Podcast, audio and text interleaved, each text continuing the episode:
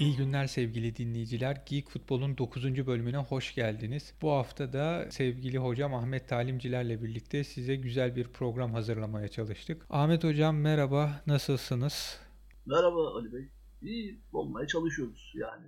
Gelen etraftan gelen kötü haberler dışında iyi olmaya gayret ediyoruz. Öncelikle başınız sağ olsun. Bu hafta yazınızın sonunda sevdiğiniz birini kaybettiğinizi evet. okuduk. Bu süreçte bayağı zor böyle kötü haberler alıyoruz. Allah sabır versin. Sağ olun. Ee, yani çok sevdiğim e, halamın en büyük oğluydu. Beş oğlundan bir tanesiydi. Ve bir de ben bir anlamda onların küçük kardeşleri gibiydim yani. Futbolu onların bahçesinde öğrendim. Beraber e, epey beraber maça gittik geldik. E, maç sohbetleri yaptık. Beraber işte gündelik hayat içerisinde pek çok eğlenceli zaman dilimleri, zamanlar geçirdik falan. Yani o yüzden hakikaten insan haberi aldığında çok üzüldüm. Bir de şöyle bir sıkıntısı var bu dönemin.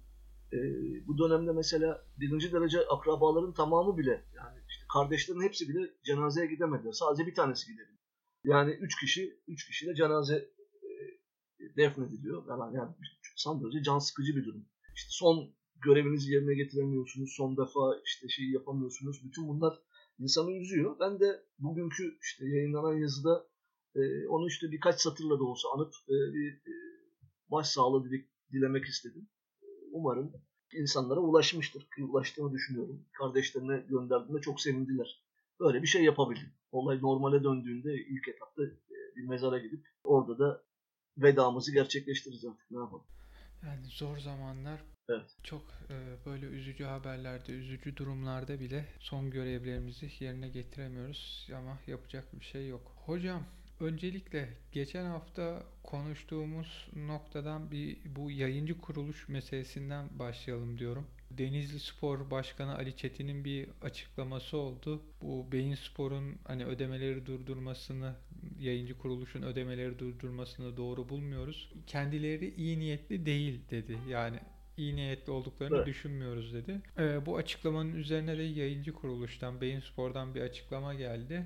Çoğu Avrupa ülkesinde bu yayıncı kuruluşlar lisansları iptal ederken biz böyle bir şey yapmadık. Sadece ödemeleri erteledik ama sezon hani devam ettik, başladığı, devam ettiği noktada biz ödemeleri yapacağız dedi. Fakat sizin değindiğiniz, sizin bahsettiğiniz tüketiciye yönelik şeylerde hiçbir açıklama yok. Şimdi burada tabii geçen hafta da aslında tam bunun üzerinden konuşmuştuk. Ben hemen artesinde de yazıyı yazmıştım. Yani yayıncı kuruluş ödeme yapmıyor diye bir yazı yazmıştım. Şimdi baktığınızda şöyle bir durumla karşı karşıyayız. Türkiye'deki Süper Lig'deki ve e, Süper Lig'deki kulüplerin e, ve birinci Lig'deki kulüplerin neredeyse tek gelir kaynağı, en büyük gelir kaynağı e, buradan aldıkları paralar. Şimdi bu paralar gelmediğinde ister istemez bütün kulüpler İster büyük kulüplerin ister küçük kulüplerin fark etmiyor. Hepsi e, zora düşecektir. Çünkü bildiğim kadarıyla mesela Fenerbahçe de açıklama yaptı. E, yani şu anda e, bu geçiş süreciyle ilgili olarak Ali Koç'un da bir açıklamasını gördüm. Bütün hepsi için zor bir dönem başlıyor. Çünkü bu paraların ödenmesi oradan gelecek paraya bağlıydı. Şimdi birinci sıkıntı burada. İkincisi e, yayıncı kuruluş yani bu paraları ödememe konusunda işte Avrupa'yı örnek gösteriyor falan ama ben Avrupa'da işin şu tarafının işlediği kanaatinde değilim. Tüketici boyutu da düşünülüyor. Yani tüketici boyutunu da düşünmek durumundasınız. Yani eğer siz e, para ödemiyorsanız para ödemediğiniz karşılığında o zaman para almamanız gerekiyor. Ya da insanlardan bu abone oldukları sistem üzerinde en azından maç boyutunu çıkartıp ona göre para almanız gerekiyor. Yani şimdi ben hiç izlemediğim karşılaşmanın paralarını ödemeye devam edeceğim ve böyle böyle sistem sürecek ama Bein Sports hiç bir şekilde para ödemeye devam etmeyecek. Böyle bir e, maçlar ne zaman başlarsa o zaman paraları ödeyeceğiz diye. Yani bu hakkaniyetli olmayan bir durum. Hakikaten de e, yani bu koronavirüsle beraber hayatın pek çok alanında olduğu gibi spor alanında da bazı şeylere hazırlıksız yakalanır. Yani bunlar muhtemelen ilerleyen aşamalarda e, bize bir deneyim olarak geri dönecek ama e, ne kadar deneyim olarak geri dönerse dönsün bu süreci yaşama kısmı geldiğinde insanların çektikleri zorluklar yanlarına kalmış olacak. Yani şimdi kulüpleri düşündüğünüzde bir takım insanlar mesela işten çıkartılacak. O insanlar e, işsiz kalacak. Futbolcuların işte maaşları konusunda tartışmalar hala devam ediyor. Bugün gördüm Arsenal kulübü Arsenal'deki futbolcular kabul etmemişler mesela indirimi.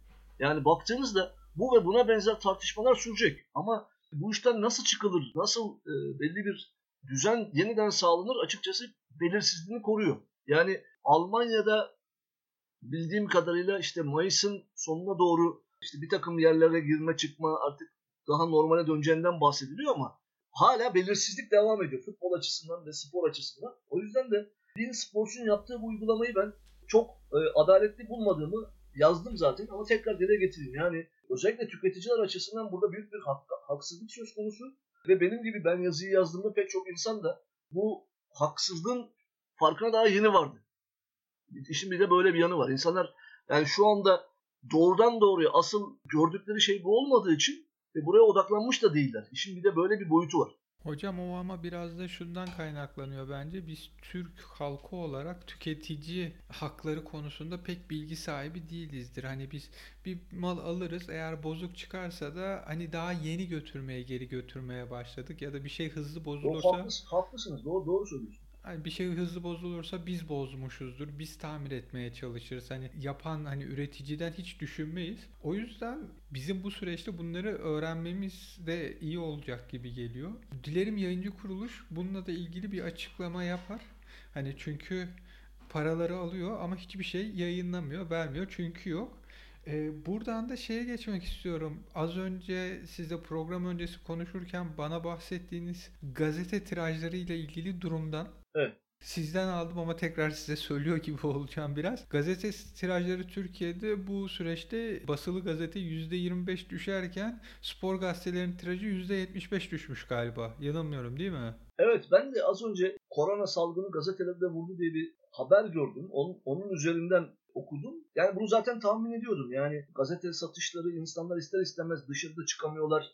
Gazetede almak konusunda imtina ediyorlar. E, böyle bir durum söz konusu. Ama tabii spor gazetelerindeki bu düşüş tabii çok daha büyük. Onu da şuradan anlayabiliyoruz. Şimdi spor gazeteleri aslında Türkiye'de diğer yazılı basını düşündüğünüz zaman tiraj anlamında hiç de fena bir rakama sahip değildi. İşte Fotomaç ve Fanatik gazetesinin ortalama tirajı 300-350 bini falan buluyordu. Baktığınızda 2 milyona yakın tirajın içerisinde hiç de fena bir rakam değil. Yani altıda birine denk geliyor ki e, o kadar gazeteyi düşündüğünüzde bu iki gazete 350-400 bin arasında tiraj yapması bayağı yüksek bir oran. Şimdi %75 düşüş olduğunda ise e, tabii bu iki gazetenin personeli açısından, orada çalışan insanlar açısından çok zor bir süreç başlayacak. E, şimdi bir böyle yanı var. Gazeteyi alan insanlar açısından ise şöyle bir durum var. Şimdi bu gazeteleri bu insanlar neden alıyorlardı? İşte futbol için. Birinci neden futbol için alıyorlardı? Tuttukları takımla ilgili haberleri öğrenmek için alıyorlar. İkinci neden yine bu gazeteyi alan bir kitle vardı. O kitlenin en çok merak ettiği şey işte iddia meselesiydi. Bahis e, oyunlarıydı. Üçüncüsü de at yarışlarıydı. Şimdi bu üçü aslında bu gazetelerin en çok satılma nedeniydi. Şimdi maçlar oynanmıyor. İddia yok. E, at yarışı yok. E, tüm bunlar olmadığında gazeteleri almaya neden de olmamaya başladı ve %75'lik bir düşüş. Hakikaten çok etkileyici bir düşüş bu. Yani baktığınızda spor gazeteleri açısından önümüzdeki süreç eğer böyle devam ederse bu gazetelerde çalışan insanlar açısından çok sıkıntılı bir dönem başlar. Yani bu gazetelerde hiç istemem ama bu gidiş orada işten çıkartmaları başla, başla, başlatabilir. Yani böyle bir sürecin tetikleyebilir bu durum. O yüzden umarım bir an evvel normale döner. Bir an önce e, spor karşılaşmaları oynanmaya başlar ve e, spor gazeteleri de tekrar satış e, rakamlarını çoğaltırlar. Çünkü aksi takdirde bu gidiş hayra alamet bir gidiş olmaz spor gazeteleri için. Diğer gazetelerin şöyle bir avantajı var. Yine %25'lik bir düşüşle beraber öyle ya da böyle gazete okuyan kitle açısından onlara bir şeyler hitap ediyorlar. Yani gündelik olan biteni, işte koronavirüsle ilgili ya da ülkenin herhangi bir yerindeki gelişmelerle ilgili orada bilgi sahibi olabiliyorsunuz ya da magazinle ilgili ya da başka şeylerle ilgili.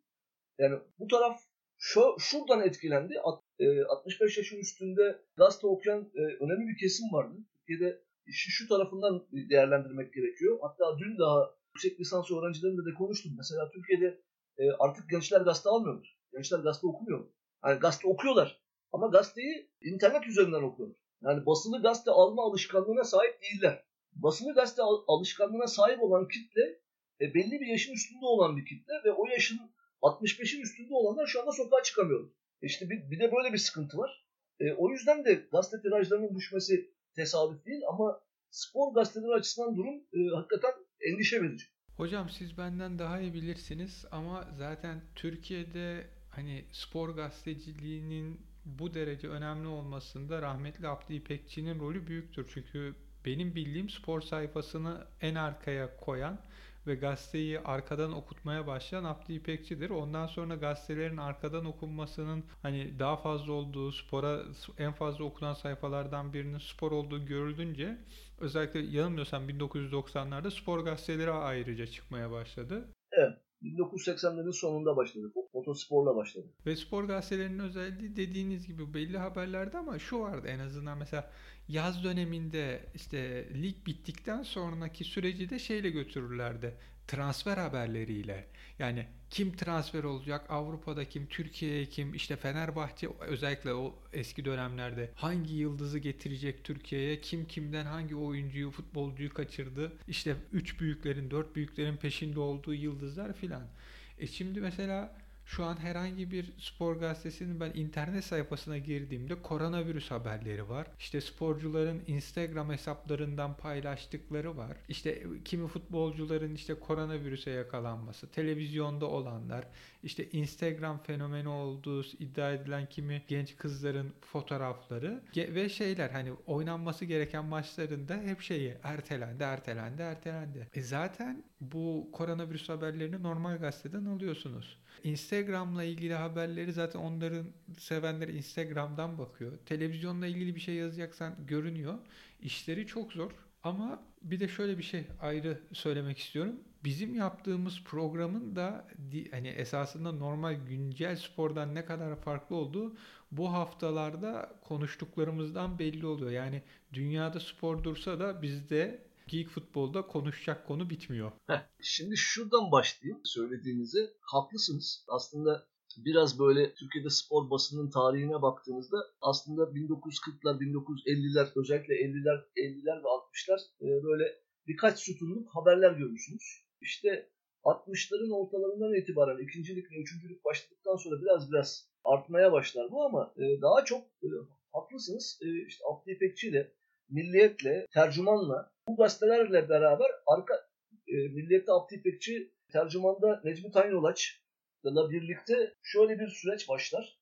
Arka sayfadan sporun başlaması ve insanların da gazete okumaya arka sayfadan başlamaları ki büyük, çok büyük bir alışkanlıktı bu. Hatta bu çok uzun süre devam etti. Yani şu son 10 yıl öncesine kadar arka sayfalardan başlı, başlama alışkanlığı gündemdeydi. İşte son 10 yıl içerisinde bazı gazeteler bunu e, arka sayfayı magazine çevirdiler.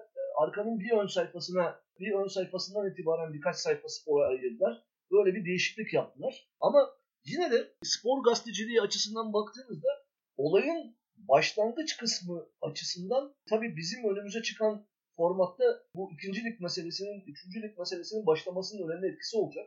Ardından da yine sizin söylemiş olduğunuz işte 1980'lerin sonu dönemini konuşmaya başladığımızda da tabii karşımıza işte Türkiye'de futbolun artık değişmeye başladığı bir süreç. Yani Türkiye 1980'lerle beraber o Özallı yıllarla birlikte değişmeye başlarken bu beraberinde e, önce Türkiye'de Futbol Federasyonu'nun özelliğine doğru gidecek. E, ardından yine o dönem içerisinde işte Türkiye'de futbol sahalarının çimlendirilmesi hatta az önce yani yayına başlamadan bir saat önce oğlumla beraber TRT arşivden TRT bugünlerde bazı daha önceki geçmiş maçlardan haftalardan görüntüler veriyor. 1989-90 sezonundan görüntüler, maçlar vardı. Oradan özetler gösteriyordu. İlk dikkatimizi çeken şey sahaların çok kötü olması. Patates tarlası gibiydi hocam o zamanlar. Yani sahalar o kadar kötü ki e, işte yağmur yağdığında daha da ağırlaşıyordu. İzmir'den, Malatya'dan, İstanbul'dan, farklı Ankara'dan böyle 3-4 tane maç gösterdi. E, çok ilginçti. Yani mesela e, İzmir'de Alsancak Stadı'nda Karşıyaka Konya Spor maçını gösterdi ki ben o maçı türbünde seyretmiştim. Hatta oğluma da dedim yani ben bu maçı türbünde seyrettim. Bak şimdi gol olacak şöyle oldu falan. Bu şekilde konuştuk. Sonra işte Malatya Spor Trabzonspor maçı. işte 2-1'lik maç. Ee, ama saha berbat. Hakikaten çok kötü. Ama çok ilginç bir şey var. Bütün o olumsuzluklara rağmen o dönemin en güzel kısmı ki e, az önce oğlum da aynı şeyi söyledi. Ne kadar güzelmiş dedi. Mesela maçın bitiminde mikrofonu orada sahanın içerisindeki spiker hemen iki takımın teknik direktörlerini uzatmış. Hem Trabzonspor'un teknik direktörü hem Malatya Spor'un teknik direktörü yanlarında tercümanlarla beraber soruları cevaplıyorlar. Etrafında insanlar var. E, maç bitmiş. Yani sahanın ortası. Hatta ben de örnek verdim. Dedim ki şöyle oluyordu. Mesela gol oluyordu. İşte TRT spikeri e, golü atan Fey, işte Feyyaz gol atmış. Feyyaz gol nasıl deyip maç durduğu anda soruyor. E, Feyyaz da golü anlatıyor falan. Bunlar yaşanıyordu. Yani bunlar da işin diğer güzel kısmıydı. Bunları kaybettik tabii. Bunlar artık ortadan kalktı. Ama hakikaten o dönemin saha ve şartlarına baktığımızda çok derece kötüydü. Buradan spor basınına geçtiğimizde ise işte fotosporla başladı. Ve yine e, sizin de çok iyi bildiğiniz e, özel televizyonlarla beraber biz birdenbire daha fazla futbol karşılaşması seyretmeye, daha fazla futbol ve sporla haşır neşir olmaya başladık ki burada ilginç olan husus şuydu. Mesela çok uzun bir dönem Türkiye'de TRT ekranlarında biz pazar akşamları spor stüdyosu programı seyrederdik. Ve orada da sadece maçlardan çok kısa görüntüler olurdu. Yani bizim lige dair görebildiğimiz şey aslında bir 5 dakika içinde bütün maçların özetlerinden böyle çok kısa kısa sadece goller ve biterdi. Onun dışında seyrettiğimiz futbol karşılaşmaları işte kupa galipleri, şampiyon kulüpler kupası, UEFA kupasının genelde yarı final ya da final karşılaşmaları olurdu. Bir de işte Avrupa şampiyonası ve dünya şampiyonası da yayınlanacak maçlar olurdu. Yani bizim en azından benim kuşağım 70'lerin başında doğan 60'ların sonunda doğup 70'lerin başında doğan insanların televizyonda seyrettiği maç sayısı çok çok azdı. Hocam yanlış hatırlamıyorsam eskiden sinemalarda Avrupa'dan veya dünyadan önemli bir maçın kimi görüntüleri f- şimdi fragmanların gösterildiği ön arada gösterilirmiş. Bu, bu sizin söylediğiniz da, biraz daha öncesi. Yani Halit Kıvanç'ın sunumuyla özellikle 60'lı yıllarda 60'lı yıllar içerisindeki farklı dönemlerde oynanan Dünya Kupası 66 Dünya Kupası da var galiba. 62, 66, 70 Dünya Kupaları e, bu şekilde yapılmış. Hatta bazı karşılaşmalar da e, yine seslendirilerek sinemalarda gösterilmiş. Bununla ilgili ben de e, daha önce okumuştum. Halit Kıvanç çok çok önemli bir isim ki açıkçası ben e, son yıllarda futbol maçı anlatan hatta bazen basketbol maçı anlatan spikerleri duydukça iyi ki zamanında Halit Kıvanç gibi işte isimlerden maç dinlemişiz diyorum. O kadar kötü ve o kadar bağırarak anlatıyorlar ve o kadar çok kendi kişisel yargılarını, ön yargılarını konuşmalarına dahil ediyorlar ki içinden çıkılmaz hale gelmeye başlıyor. Ve belli bir yerden sonra ben e, artık dayanamıyorum. E, sesi kapatıyorum. Yani hakikaten olumlu tarafa değil, olumsuz tarafa doğru gitti Türkiye'de. Bu kısmı özellikle. Yani şunu söyleyebilirim. Halit Kıvanç'ın anlatımıyla bir maç dinlemek Fellini filmi izlemekle eşdeğerdir neredeyse. Kesinlikle haklısınız. Bir de, bir de Halit Kıvanç hakikaten çok müthiş bir donanıma sahip bir kişi. Kendisinin dünya kupalarına gidip o dünya kupalarındaki farklı insanlarla yaptığı röportajları var. Çok müthiş bir donanımı var. Ve çok güzel bir kitabı da vardır Dünya Kupaları Evet. üzerine. Çünkü hepsine gitmiş e, az sayıda insandan Evet, biridir evet. ve çok da güzel bir kitap yazmıştır bununla ilgili. Valla o Dünya Kupası ile ilgili kitabı şu anda yanımda değil. Keşke burada olsaydı hemen çıkartsaydım. O okulda duruyor. Yani şu anda kendi kütüphanemin e, çalışma odam değil.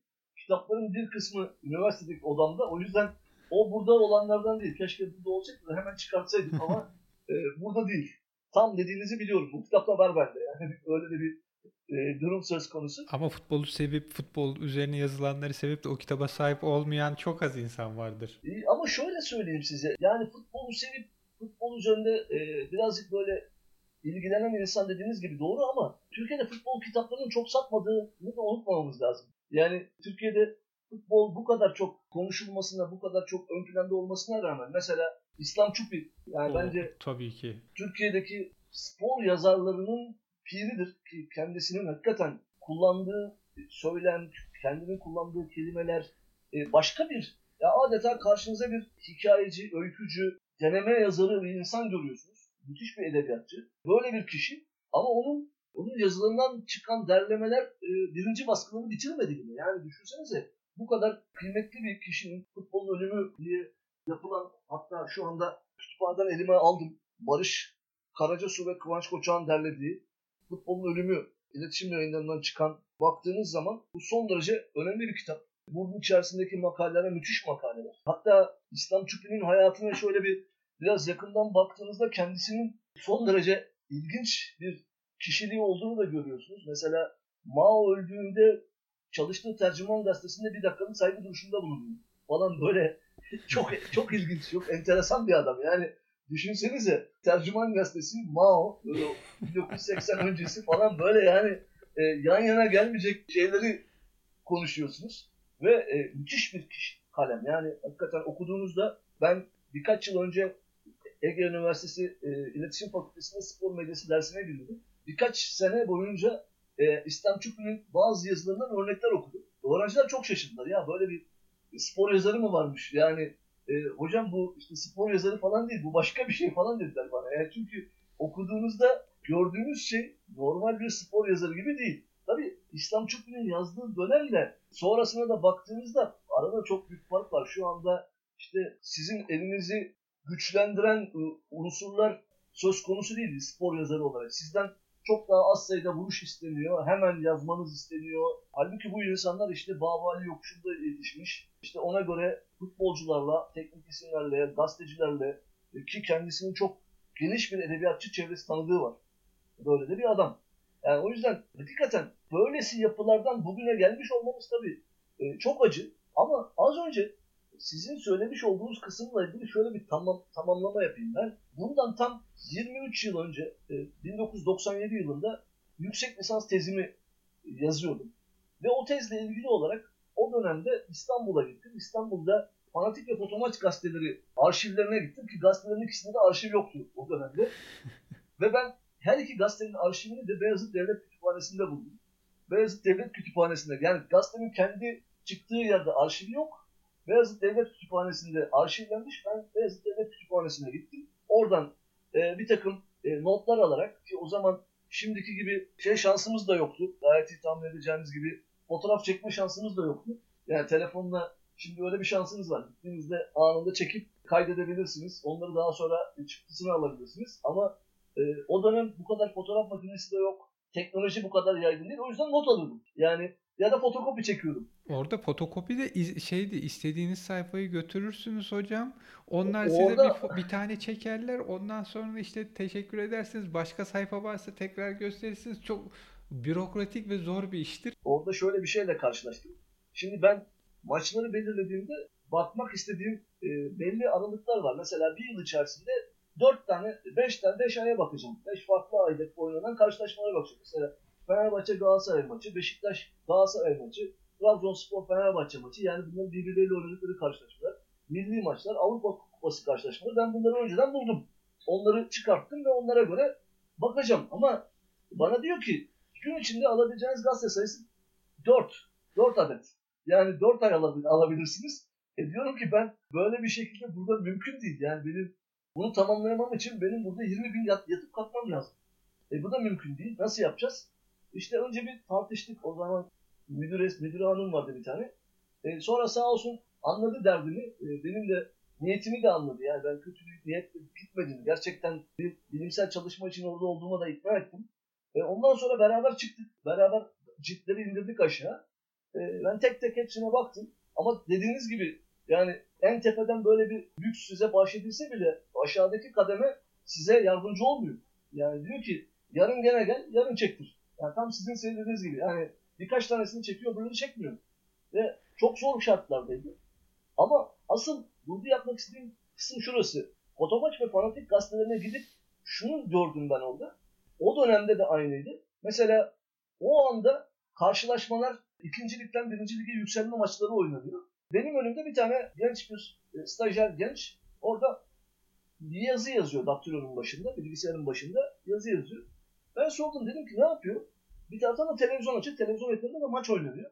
Bana şöyle bir şey söylemişti. Demişti ki oradaki e, arkadaşlardan bir tanesi, e dedi şu anda maçın değerlendirmesini yazıyor.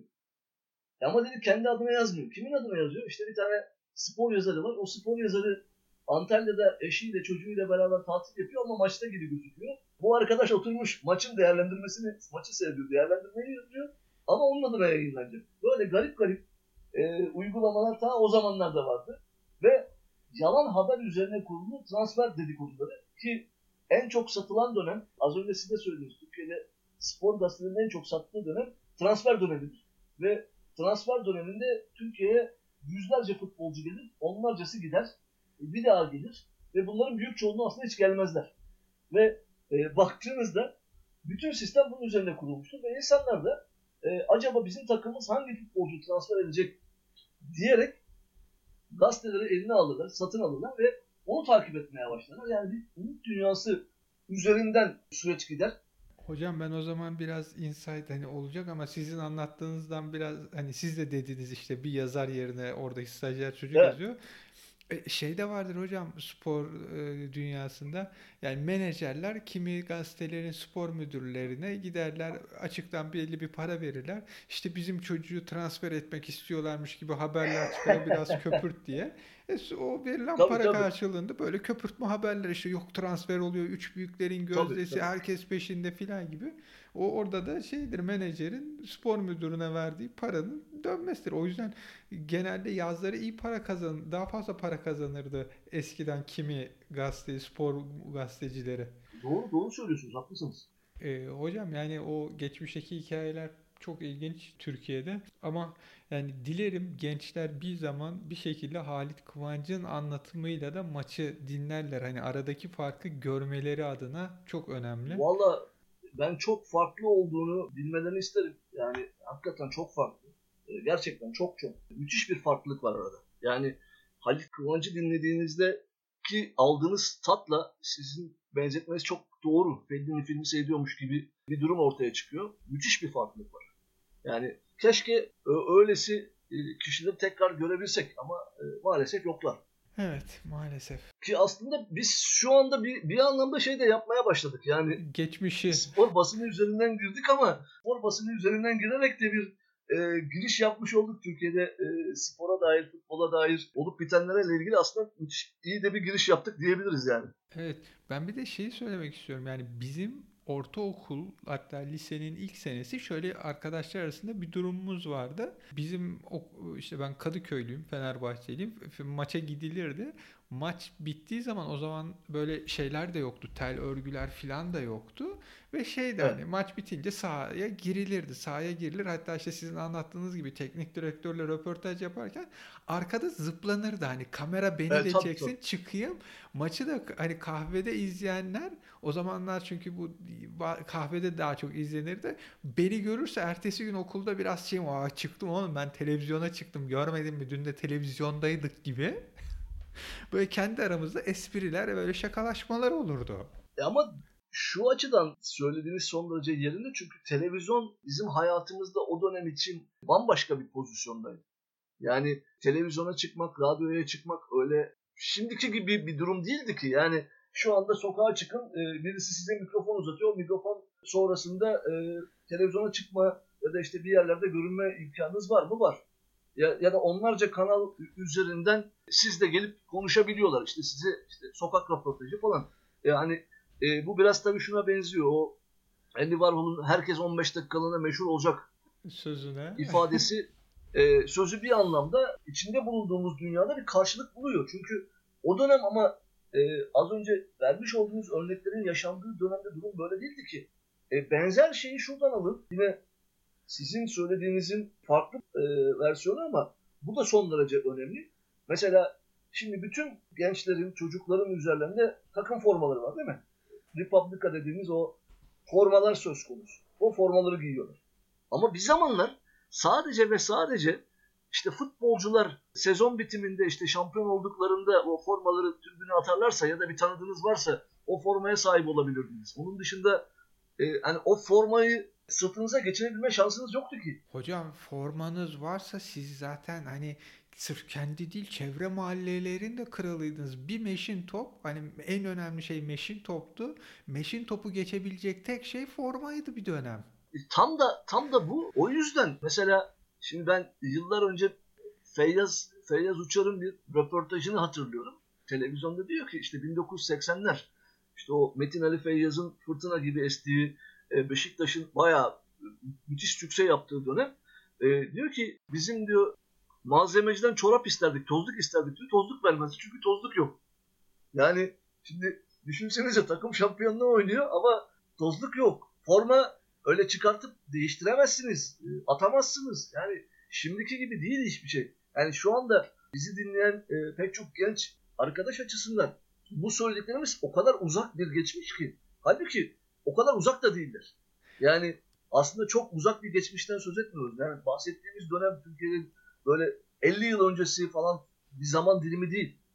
Ama bu dönem içerisinde baktığınızda o kadar çok şey, o kadar hızlı değişti ki. Yani takımlar değişti, işte futbolcular değişti, teknik e, heyet değişti, stadyumlar değişti. Hani az önce konuştuk. Yani bugün Süper Lig'de oynanan karşılaşmaların oynandığı stadyumlara şöyle bir göz atarsak e, hepsinde çim saha görüyorsunuz artık. Yani eskisi gibi değil. Öyle çok bakımsız olanlar dışında böyle parça parça çimlerin e, problemli olan bazı sahalar hala var ama e, baktığınızda ye- yeşil saha görebiliyorsunuz. Halbuki bir zamanlar biz yani seyrettiğimiz sahaların hiçbiri çim saha falan değildi. Yani böyle toprakla çim arası özellikle de yağmur yağdığında o sah- sahada daha da zorlaşan bir koşullar söz konusu.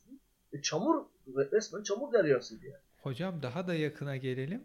Gece maçı yoktu çünkü ışıklandırma yoktu. Işıklandırma Galatasaray'ın işte Avrupa'daki başarılarından sonra işte Avrupa statları gibi bizim de ışık koymamız gerekecek. Çünkü hani bizim takımlar da Avrupa'da görünmeye başladı olunca ışıklar geldi. Yani Türkiye'de gece maçının oynanması çok daha yeni bir şey. Valla o konuyla ilgili size şöyle bir ilginç anekdot vereyim. 1930'lu yıllar yanlış hatırlamıyorsam. Yani 30'lar ya da 40'ların başı e, ona da daha sonra tekrar bakarım söylerim size. Yani Türkiye'de ilk ışıklı gece maçı için e, Fenerbahçe ile Bey Beyoğlu Spor arasında olduğunu hatırlıyorum. Ama yani o kadar şimdiki gibi ışıklar da yok. Sahanın etrafına ışıkları çek çekiyorlar. Yani o yansıyan ışıkla oynanan bir gece maçından söz ediyoruz. Yani böyle tepeden vuran ışık falan değil. Yani sarı ışıklar böyle kenarlardan aydınlatıyor. Aydınlattığı ölçüde de gece maçı. İlk gece maçımız o. Hatırladığım benim. Ama çok uzun müddet boyunca mesela şeyi hatırlarız. Elektriklerin kesilmesi nedeniyle maçların yarıda kalması falan. Yani şimdi Hocam en meşhuru Schumacher'in jübilesidir. Elektrik kesilir. işte yanlardan ışık tutulur filan. Maç biter. Hani dünyaca ünlü kaleciye jübile yapacağız. Elektrikler kesildi. Bitti mi bitmedi mi o bile şüphelidir o jübile maçının. ya bunlar bunlar hakikaten çok ilginç zamanlardı. Ve, e, ama bu ilginç zamanlarda da e, Türkiye'de futbolla ilgili olarak belki şunu söylemek lazım dinleyenler açısından. O zaman da tartışmalar vardı. Onu belirteyim yani o tartışmalar hiçbir zaman ortadan kalkmadı. Yani Türkiye'de futbola ilişkin tartışma her dönem vardı. E, 70'lerde de vardı, 80'lerde de vardı, 60'larda da vardı. Her dönem tartışma var. Ama bu tartışmaların özellikle tabii tek, televizyonla beraber bu internet portalları sonrasında farklı bir boyuta geçtiği gerçeğini konuşmak lazım. Yani o sizin dediğiniz şöyle oluyor. O farklı boyuta geçmesi Hıncal Uluç'un ayağından vurulduktan sonra hastaneye yatırılması sonra Erman Toroğlu'nun onu ziyaretinde maç kasetlerini götürüp hocam şunları bir yorumlasana diyerek ilk ikisi arasında şu anki futbol programlarının formatının oluşmasıdır. Yani işte Hıncal Uluç.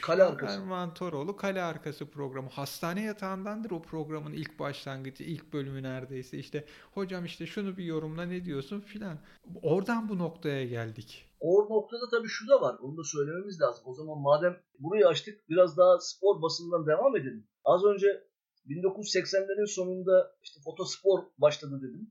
Ee, ilk başta ilk çıkan gazete e, fotospordur. Yıllar sonra tekrar efsanevi fotospor geri dönüyor diye aç, tekrar başlamıştı ama sonra tekrar kapandı. Yani baktığınızda tam bu süreç başlıyor.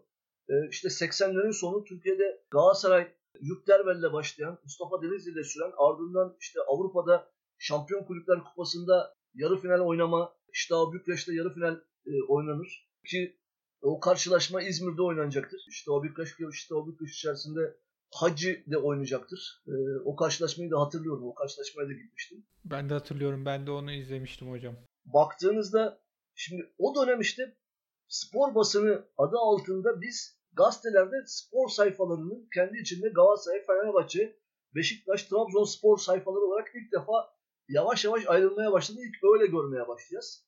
E, ardından yine o dönemde futbolu bırakan bir takım isimlerin adım adım futbol yazarlığına geçiş süreci başlayacak ki yine e, az önce sözünü ettiğiniz Hıncal Uluç'un Sarı Kırmızı Kaşkol diye bir kitabı vardır. Kendisi Galatasaraylı olduğunu ifade edecektir. Ve oradan sonra da Hıncal Uluç'la başlayan o süreç beraberinde bu spor e, gazetelerinin, oradaki spor yorumcularının takım yorumcusu olarak yansımasına yol açacaktır ki ilerleyen aşamalarda biz artık şunları görmeye başlayacağız. Fenerbahçeli bir spor yazarıysa sadece Fenerbahçe'yi yazacak. Galatasaraylıysa sadece Galatasaray'ı yazacak. O zaman da az önce konuştuğumuz işte İslam Çupi örneğindeki gibi bir gerçekten hiç kimsenin üzerinde uzlaşabileceği bir spor yazarı listesine erişemeyeceğiz. Yani ben daha önce vermiş olduğum spor medyası dersinde öğrencilere şunu sorardım. Arkadaşlar Türkiye'de spor medyası üzerinde uzlaşabileceğiniz 5 tane gazeteci ismi sayabilir misiniz derdim. Sayamazlar.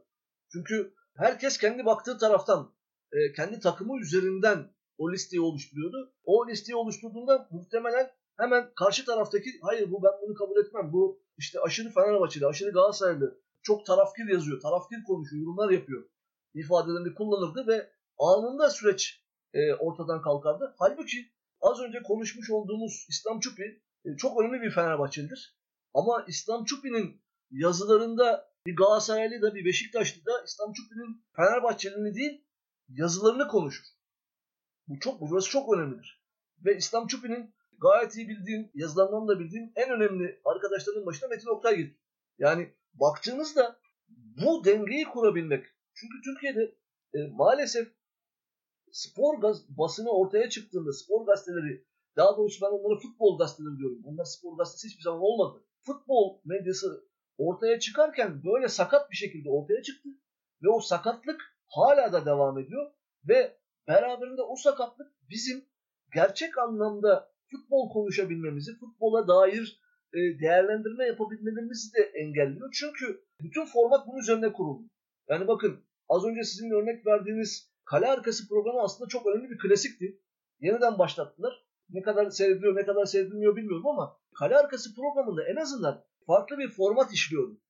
Oradan sonra ortaya çıkan programlara şöyle bir gözünüzün önüne getirin. Yani şu anda en uç noktasında o Beyaz TV'de yapılanları görüyorsunuz. Ama daha önce e, işte Telegol'ü hatırlıyorum. Çok uzun yıllar boyunca Serhat Ulueri'nin yaptığı ki şu anda o da yok ortalarda. Aynı isimler, aynı yüzler. İşte bir tane Fenerbahçeli, bir tane Galatasaraylı, bir tane Beşiktaşlı, bir tane de hakem. İşte bu 3-4 kişi bir araya geliyorlar. İşte bir moderatör eşliğinde bomba konular etrafında konuşuyorlar. Ve sürekli olarak aynı şeyler tartışılıyor. Aslında hiç değişmiyor. Ve buradan giderek rekabeti değil, biz düşmanlığı fazla daha fazlasıyla transfer ettik. Daha fazlasıyla konuşur hale geldik. O yüzden de söz konusu programların futbola çok büyük bir etkisi oldu. Yani futboldaki o taraftarlık, tarafkirlik duygusunu öylesine bir şekilde beslediler ki söz konusu olan futbol yayınları, gazete yayınları, ardından televizyon ekranlarındaki programlar düşmanlık tohumlarını daha fazlasıyla saçtılar. Ve ne yazık ki kimse de bununla ilgili gerçek anlamda bir denetim mekanizmasını da ortaya koymadığı için biz hep şeyleri konuştuk.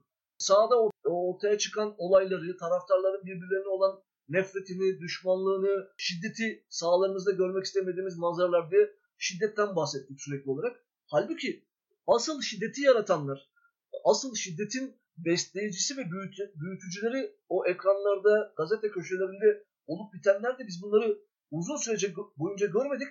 E, ki ben işte az önce sözünü etmiş olduğum e, 1998'de tamamladığım yüksek lisans tezinde tam da bunu işlemiştim. Türkiye'de futbol fanatizmi ve medya ilişkisi. Yani Fanatik ve Fotomaç gazetesi üzerinden giderek Türkiye'de e, futbol medyasının aslında şiddetin ortaya çıkmasında yeri geldiğinde milliyetçilikle bazen de cinsiyetçilik üzerinden bu ideolojiler üzerinden nasıl iç içe geçebildiğini ve buradan söylemsel pratikler aracılığıyla ideolojinin nasıl dolaşıma sokulduğunu bilimsel anlamda ortaya koymuştu ve çok da ses getirmişti. Türkiye'de şiddet futbol sahalarında ya da işte tribünlerdeki şiddet esasında bir sonuçtur. Yani o sonuca giden şey ilk başlangıç itibarinden bakarsak spor medyası vardır. Kulüpteki e, başkanların açıklamaları, işte teknik heyetin açıklamaları ama en fazla şey spor medyasındadır. Fakat buna neredeyse kimse dokunmaz ve giderek de sizin çok doğru söylediğiniz gibi taraftarlık kışkırtan taraftarlar üzerinden giden bir spor medyası var. Çok ilginç bir şey okumuştum. Bir Türk edebiyatında futbol diye bir kitap. Siz de biliyorsunuzdur büyük ihtimal. Biliyorum biliyorum. Çok çok iyi biliyorum. O kitabı da biliyorum. O da var bende. Evet. Edebiyatçıların hani futbol üzerine yazdıkları yazılardan her bir yazardan bir tane şey almışlardır, bölüm alınmıştır. Fethi Naci'nin mesela çok ilginç bir şeyi vardır. Fethi Naci Fenerbahçe taraftardır. Koyu Fenerbahçe taraftardır. Ünlü Türk e, edebiyat eleştirmeni hatta çok meşhur bir sözü vardır. Türkiye'de ne kadar e, futbol varsa o kadar edebiyat vardır gibi bayağı tartışmalara yol açmıştı. Bir gün işte şey Fenerbahçe'nin penaltı atışı kaçırması sonrası Cumhuriyet Gazetesi'nde çıkan haberi eleştirir ve şöyle penaltıyı kaçıran Aykut değildi. Çünkü 3 hafta önce Rıdvan kaçırdı. Rıdvan kaçırdığı için geçen hafta Aykut kullandı. Aykut kaçırdı. İşte bu haftada kim hatırlamıyorum o kullandı kaçırdı. Bu üçüncü haftadır ama işte futbol yazarı arkadaş bunları böyle şey olduğunu bile bilmeden yazmıştır. Fenerbahçe'nin işte penaltı kaçırma e, şeyi devam etmektedir gibi. Hani böyle çok hoş, çok ince öyle şeyler vardır. Şimdi artık öyle inceliklerden yoksun kaldık. Böyle güzelliklerden yoksun kaldık. E, daha ne kadar sesimiz çıkarsa, ne kadar kaba, ne kadar hani argolu falan konuşur yazarsak o kadar biz çok daha taraftarlar bizi seviyor, sahipleniyor ve onlara daha fazla e, ulaşıyoruz gibi hissediliyor. Baktığınız zaman ben hala hatırlarım mesela birkaç örnek var böyle çok ilginç. Maç öncesi şey denir. Bu maçı kesin alıyoruz. İşte 3-0, 2-1 falan. Maç bir biter tam tersi. Hatta şey vardır Fenerbahçe'nin meşhur şey Manchester United maçı öncesi Ziya Şengül der ki işte ya ben bu hafta, ben bu maçta Fenerbahçe'ye güveniyorum. Fenerbahçe işte çok başarılı oynayacaktır. Rooney o zaman yeni transferdir Manchester United'da. Rooney diye bir çocuk çıkarmışlar. O hiçbir şey yok. O tamamen gaz. Hiçbir şey yapamayacak. Göreceksiniz. Boşuna verdi parayı. Ben bunları çok net dinledim çünkü. Ve Rooney daha maçın ilk yarısında 3 tane gol atar Fenerbahçe'ye. Meşhur Liverpool'un işte Milan'a karşı geri dönüp İstanbul'da 4-3 kazandığı maçın ilk yarısı sonucu ilk yarısının sonunda Fatih Terim şey demiştir. Bu noktadan sonra Liverpool'un maçı kazanmaya imkanı bile yoktur. Yani hani futboldan bahseden, futbol yorumculuğu, yorumculuğu yapan, hani futbol üzerine konuşan kişilerin de bazen böyle şeyleri de oluyor. Hani bunlar yine futbolu bilen de arada yanılanlar ya hiç bilmeyip sürekli yanılanlar ve futbol yorumcusu olarak onlar sürekli ekranda. Şimdi öyle bir sürece yol açtı ki bu. Baktığınızda eski futbolcuların büyük çoğunluğunu tek tek işte biz kırpıp kırpıp yıldız yapıyoruz şeyi vardır ya sözü. E, eski futbolcuları da kırpıp kırpıp futbol yorumcusu haline dönüştürdük. Onların yorum yapmasını bekliyoruz ama şimdi bir kişinin iyi bir futbolcu olması ya da çok sevilen bir isim olması mutlaka iyi bir yorumcu olması anlamına gelmiyor. Gerçekten Türkiye'de bu yorumculuk meselesi önemli bir problem. Çünkü baktığınızda son yıllarda bakın e, giderek farklı isimler yani dünyadaki futbolu izliyor, Premier Ligi izliyor, Avrupa'yı izliyor. Böyle isimler yavaş yavaş özellikle gençler arasından çıkıyor.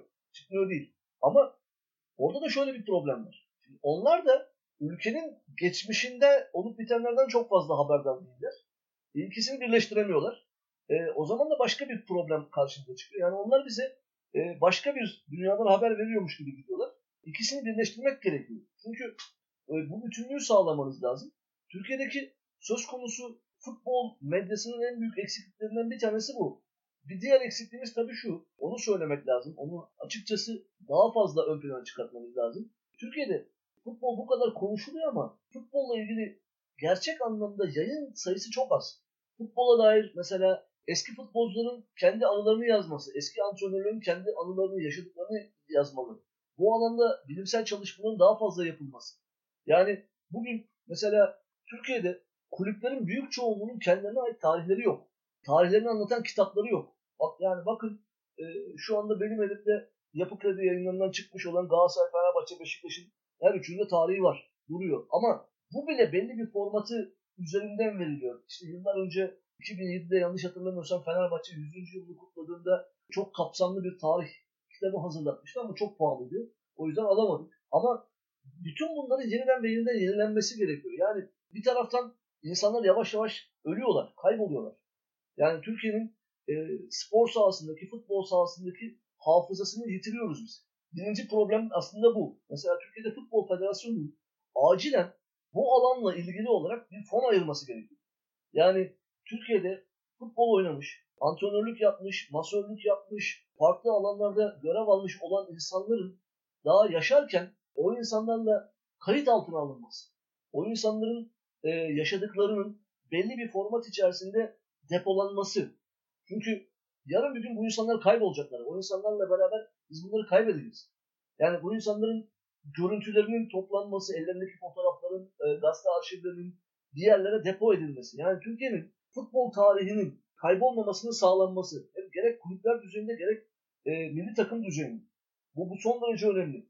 Bir diğer husus mesela biz şu anda sadece kulüpler üzerinden konuşmayalım. Türkiye'de son yıllarda çok net bir şekilde bütün stadyumlar bir dönüşüm süreci içerisine sokuldu. Şimdi stadyumları dönüşüm süreci içerisine sokmak tamam ama bir tarafta da işin şöyle bir boyutu var. Siz stadyumları yıkıp yerine yenisini yaptığınızda o stadyum aynı stadyum olmaz. Yani İnönü Stadyumu yıkılıp oraya işte Vodafone bilmem ne arana diktiğinizde ya da işte bilmem Ali Samiyen yıkılıp işte oraya Türk Telekom Ali şey kompleksi dediğinizde aynı şey olmuyor. Ya da Hüseyin Avni Akkaya Stadyumunu yıktığınızda oraya yeni işte Şenol Güneş Spor Kompleksi dediğinizde aynı anlam ifade etmiyor. Çünkü burası farklı. Yani şurayı atladık biz. Türkiye'de e, stadyumların da aslında kentsel mekanın önemli bir parçası olduğu ve stadyumların kentsel belleğimizin bir parçası olduğu gerçeğini maalesef Türkiye'deki futbolla alanında ilgilenen ya da spora kafa yoran insanların bir çoğunluğu görmediler bile. Yani şimdi Ali Sami Stadyumu'nu yıktınız. Oraya e, işte hesapta stadyum kentin içinde kaldığı için çok tartışmalıydı. Oraya gökdelen diktiniz. Ne fark etti?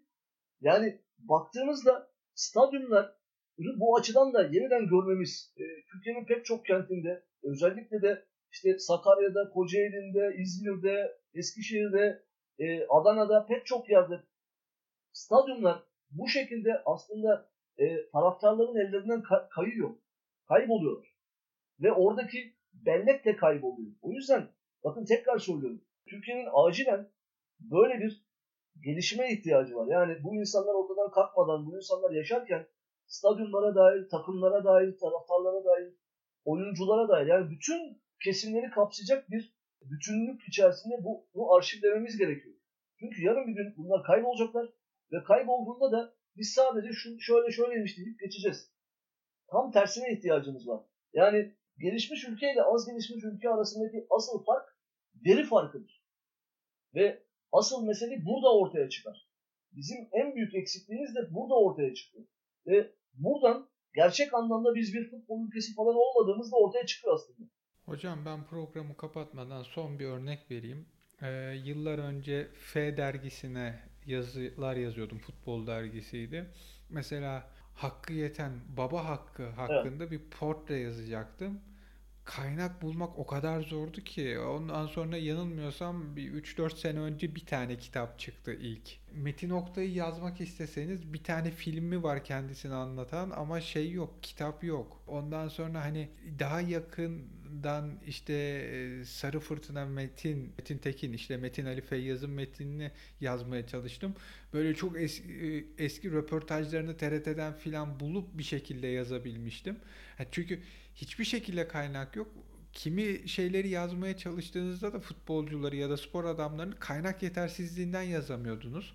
Maalesef bizde bu söylediğiniz tarihsel belleğin olmaması ve bununla, bunu kayıt altına almak gibi bir düşüncenin hiç belirmemesi her zaman sorun yaratıyor ve bu ileride de sorun olacak gibi geliyor bana. Dilerim sizin dediğiniz gibi Futbol Federasyonu e, yani bunları görür, bunları duyar ve buna göre bir önlem almaya başlar.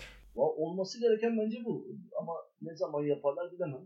Tabii biz spor, futbol, siyaset ilişkisini konuşacaktık ama bu hafta spor, e, medya ilişkisini konuşmuş olduk. Artık önümüzdeki hafta spor, futbol, siyaset ilişkisine başlarız. Oradan devam ederiz. Ama bu da aslında bence keyifli oldu. Bu keyifli oldu hocam. Böyle konu konuyu açarken, sohbet sohbeti açarken yapılan program daha keyifli oluyor. Evet ben de aynı şeyi düşünüyorum. Çok teşekkür ederim hocam bu haftaki program için. Ben teşekkür ederim. Sevgili dinleyiciler, Geek Futbol'un bir bölümünün daha sonuna geldik. Umarız bizim kadar siz de keyif almışsınızdır. Yayınlarımızı Spotify üzerinden, Apple'ın bir ürünü kullanıyorsanız Podcast Application'da Geekgiller yazarak, Android temelli bir üründen bizi dinliyorsanız yine Podcast Application'da Geekgiller yazarak ya da SoundCloud yayınları yüklediğimiz web sitesinden dinleyebilirsiniz. Twitter ve Facebook'tan bizi takip edip yayınlarımızı beğenebilir, yorum yazabilir, paylaşabilirsiniz. Bize ulaşmak isterseniz mail adresimizde geekgiller.gmail.com Evde kalın, sağlıklı kalın, bizle kalın. Hoşçakalın.